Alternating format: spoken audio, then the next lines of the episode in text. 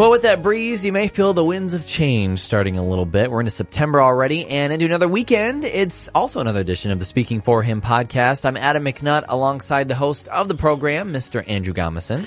Yeah, as always, time flies. And one of the things I hope you've noticed over the last few weeks is we're trying to answer some of the tough questions or at least give you some material to answer the pressing questions that people have a few weeks ago, um, maybe close to a couple of months ago, uh, by now, um, we, uh, we asked the question, who am I? That was an important question that we put out there here on the podcast. And it's important for us to know who we are, where we come from, and how to respond to the world based on who God and the Bible says we are, because we have to have a standard from which to go. And so the logical question, another logical question that kind of goes hand in hand with that is who is Jesus? Mm. So we're going to begin to address that on today's show. And we'll probably come back for some other episode uh, along these lines, maybe focusing in on some of these points a little bit more. But for now, we're just going to look at it in a general sense. So Adam's going to start us off with our quote of the day. Here are two mysteries for the price of one: the plurality, uh, the plurality of persons within the unity of God, and the union of Godhead and manhood in the person of Jesus. Nothing in fiction is so fantastic as is this truth of the incarnation. That is from J. I. Packer. I know that was a little tricky there, Adam, but yeah. the gist of it is that Jesus is both man and God at once. And that's something that we can't fully comprehend, but it's totally necessary for him to do all the things that he needed to do for us. And so our first point for the day is Jesus is a real person. And at this time there was a wise man who was called Jesus and his conduct was good and his learning outstanding. And many people from among the Jews and the other nations became his disciples. Pilate condemned him to be crucified and to die. And those who had become his disciples did not abandon their discipleship. They reported that he had appeared to them three days after the crucifixion and that he was alive. Accordingly, he was perhaps the Messiah concerning whom the prophets have recounted wonders. But when the fullness of the time was come, God sent forth his son, made of a woman, made under the law, to redeem them that they were under the law, that we might receive the adoption of sons out of the book of Galatians. All right, so the first part that Adam read was a quote from Josephus. The reason I included this is because it is a non biblical historical record of Jesus of Nazareth, mm. establishing that Jesus was an actual person that he wasn't just in the Bible. It wasn't something that m- was made up by uh, by his disciples. Josephus was one who did not have a vested religious interest in Jesus that we know of particularly. But he's just saying, as a historian, I know that Jesus was real, and so that's why that's there. And then Galatians 4, 4, and 5 talks about how God sent forth his son, made of a woman, so clearly stating that he is humanity. He came from his mother, Mary. It doesn't say his his foster mother or stepmother. She was his mother. Mm-hmm. Now on the other side of the coin, we have Joseph, who was his stepfather. Why is that? Because if Joseph had been his biological father, he would have passed on his sin nature to Jesus, and Jesus wouldn't have been able to die for our sins as a perfect human being. Not only that, but Jesus existed before he was human.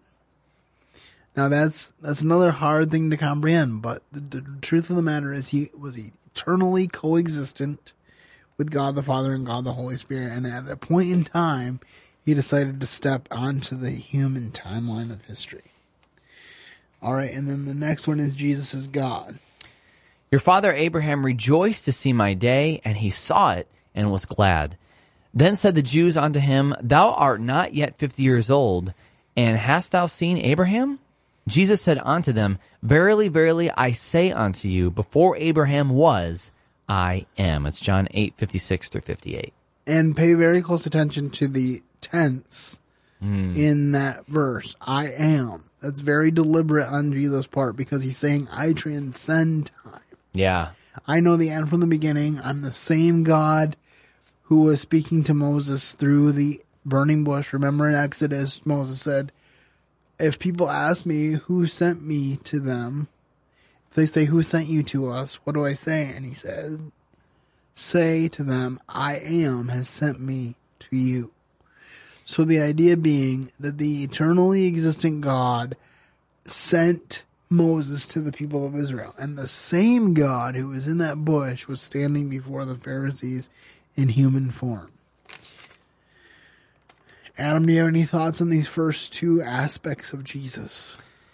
I think it's so cool to dig into who he actually is. Uh, like it said at the end, I am. We know uh, what Jesus did.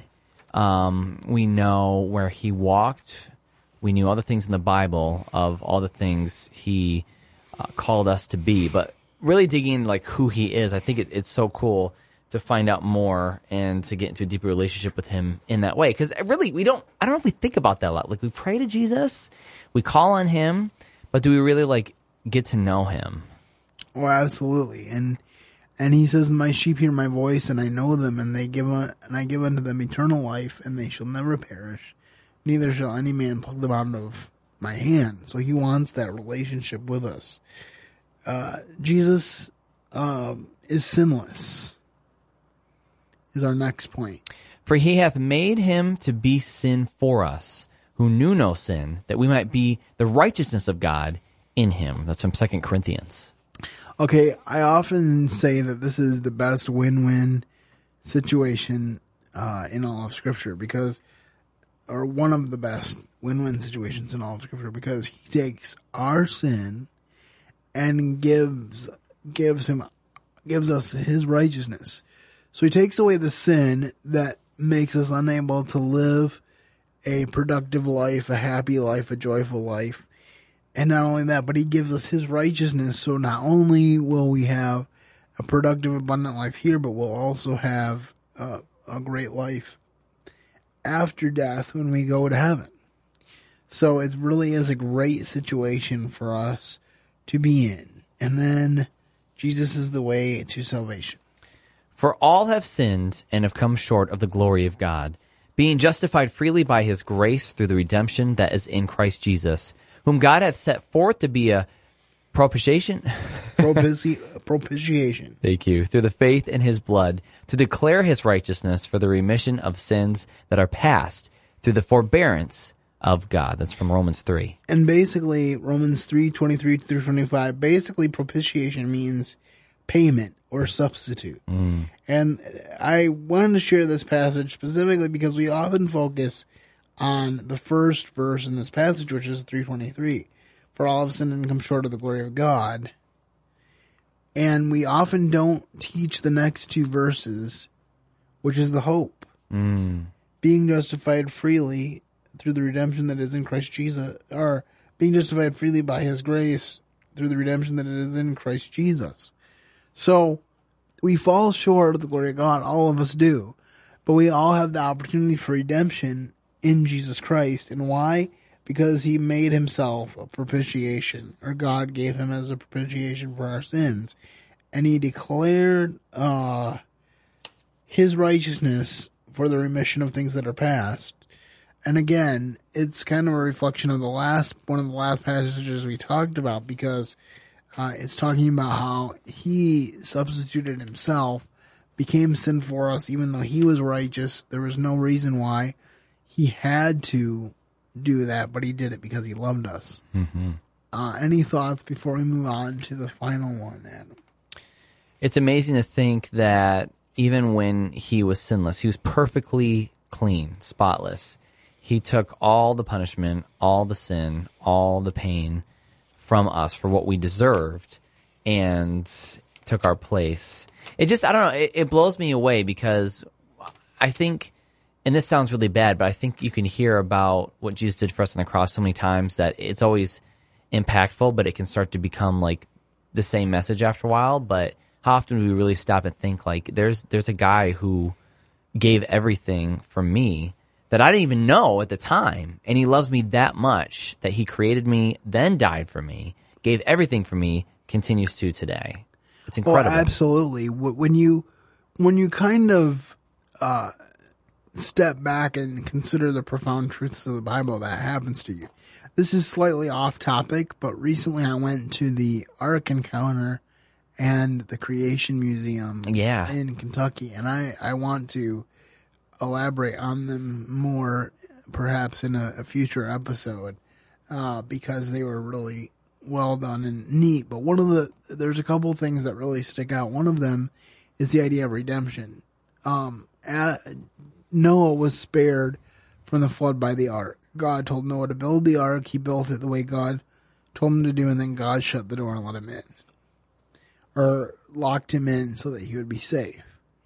And one thing that we often don't think about is that I think it's in it's in First or Second Peter. We read that Noah preached righteousness to the people around him, and so the implication there is, hey, if you want to get on board the ark, you can. It, it's open for you to do that, but you but if you don't do that, then you're going to be in trouble, and that's kind of what we're talking about. Jesus is the only way to salvation. Uh, We, we see that without him we fall short, but with him we can have everything pertaining to salvation. And the other thing that I wanted to bring up is, uh, again, backing up to the, the plain truth of the scripture. The scriptures teach us that we are all ancestors of one of three people. Shem, Ham, or Japheth. There's no room for, uh, racism when you think about the fact that we have those three common ancestors. And so I, I, I just say that to say, like you were talking about, just, um, just backing up and thinking about the fact that the basics of truth are sometimes very humbling and very amazing when you take the time to think about them. It's just, it's surreal to think about. All right. And then finally, Jesus did all the work. For by grace are ye saved through faith, and that not of yourselves is it it is the gift of God, not of works, lest any man should boast. Ephesians two verses eight through nine. And for this one, um, it kind of reiterates some of the other stuff we've talked about, but basically, anything in you that you think is is worthy of salvation, it's not. If if it was about works, how would you know you'd done enough work to get into heaven? You know, you would you just wake up one day when you're fifty, or seventy five, or eighty, and say, "I finally did enough work to get into heaven." No, there would be no way for you to know. But the Bible says we can know that we have eternal life, and the way that we know is that Jesus did all the work. Uh, uh, we were saved by grace through faith. And I think of that phrase, that none of yourselves, and I've really over the last few years been thinking about that even the faith that we have to believe in God, to believe in Jesus, even that faith comes from God in a Yeah. way because the Bible says in Romans chapter 1 that no one seeks after God. All right, we're about to wrap up this important podcast on who is Jesus. I'd encourage you to share it with your family and friends. And uh, as I said, we'll probably be elaborating on some of these points in future episodes. But Adam, as we close things up for the week, do you have any final thoughts? I think just continuing to dig into who Jesus is and like spending time with him, I think it's the best way to build any relationship. And I, and I say that from my own heart because I know I've kind of slacked on that lately throughout the day. I'll have a quick little prayer in the morning or something, and some days that that's been it. But it's so cool when you realize when you take time to not only focus on Jesus but spend time with him, whether it be in prayer or worship or whatever you might feel called to do. And I know as a preacher, and and now we announced, you know, within the last few weeks that you are now in a position of leadership over youth in your church. yeah, When you realize that you are in a position of spiritual leadership, even to a small degree, you realize that you have a responsibility to be fed spiritually so that you can feed others. right, amen. You can't feed someone from an empty tank. Mm-hmm. So you have to be prepared to be that vessel. Jesus does the work through us, but we have to be willing vessels. Yeah. We have to be in the place spiritually where he can say, okay, go do this. And we can say with all confidence, I'm going to go do this because he told me to do it. And so I just want to make it clear to you. And uh, like, like Adam said, it's a challenge for both of us because it can be so easy to get busy, um, and to, and to get caught up in the work that we have to do. I mean, that's one of the challenges is there are, there is certain work that you have to do. Right. You can't sit in a shack just reading the Bible all day long. Um, although I, I know both of us could probably say we could read a lot more of the Bible than we do every day, but you can't do that. But on the flip side, if you neglect it, my experience has been the other aspects of your day can go all tox- topsy turvy because you didn't take the time to really spend in God's word. Mm-hmm. And as I said, you can't feed someone if you yourself have not eaten. Yeah. So I think it's important for all of us to realize that. And even if you're not in a position of specific leadership in your church, you still have people that look up to you. Every single one of us does. Every single one of us has people in our lives that view us as leaders and we need to be prepared for that eventuality. Um, uh, and I'll just read this verse again. Uh, for by grace you have been saved through your faith, and not of yourselves. It is a gift of God, not of works, lest any man should boast. Paul said, I will boast in nothing except for Jesus Christ, my Lord. And truly that is the goal of those of us here Speaking for Him. I hope you have a wonderful weekend and that you keep serving the best of masters. Thank you for listening to today's episode. Your host has been Andrew Gomison, founder of Speaking for Him. For more information on today's show and to leave us comments and voicemails, visit speakingforhim.blogspot.com. You can find Andrew's ministry at speakingforhim.com. That's speaking, the number four, H-I-M. You can also interact with us at facebook.com slash speaking for him and on Twitter at Speaking for Him. And when you look for us on iTunes and Stitcher, let us know what you think of the podcast by leaving a rating and review.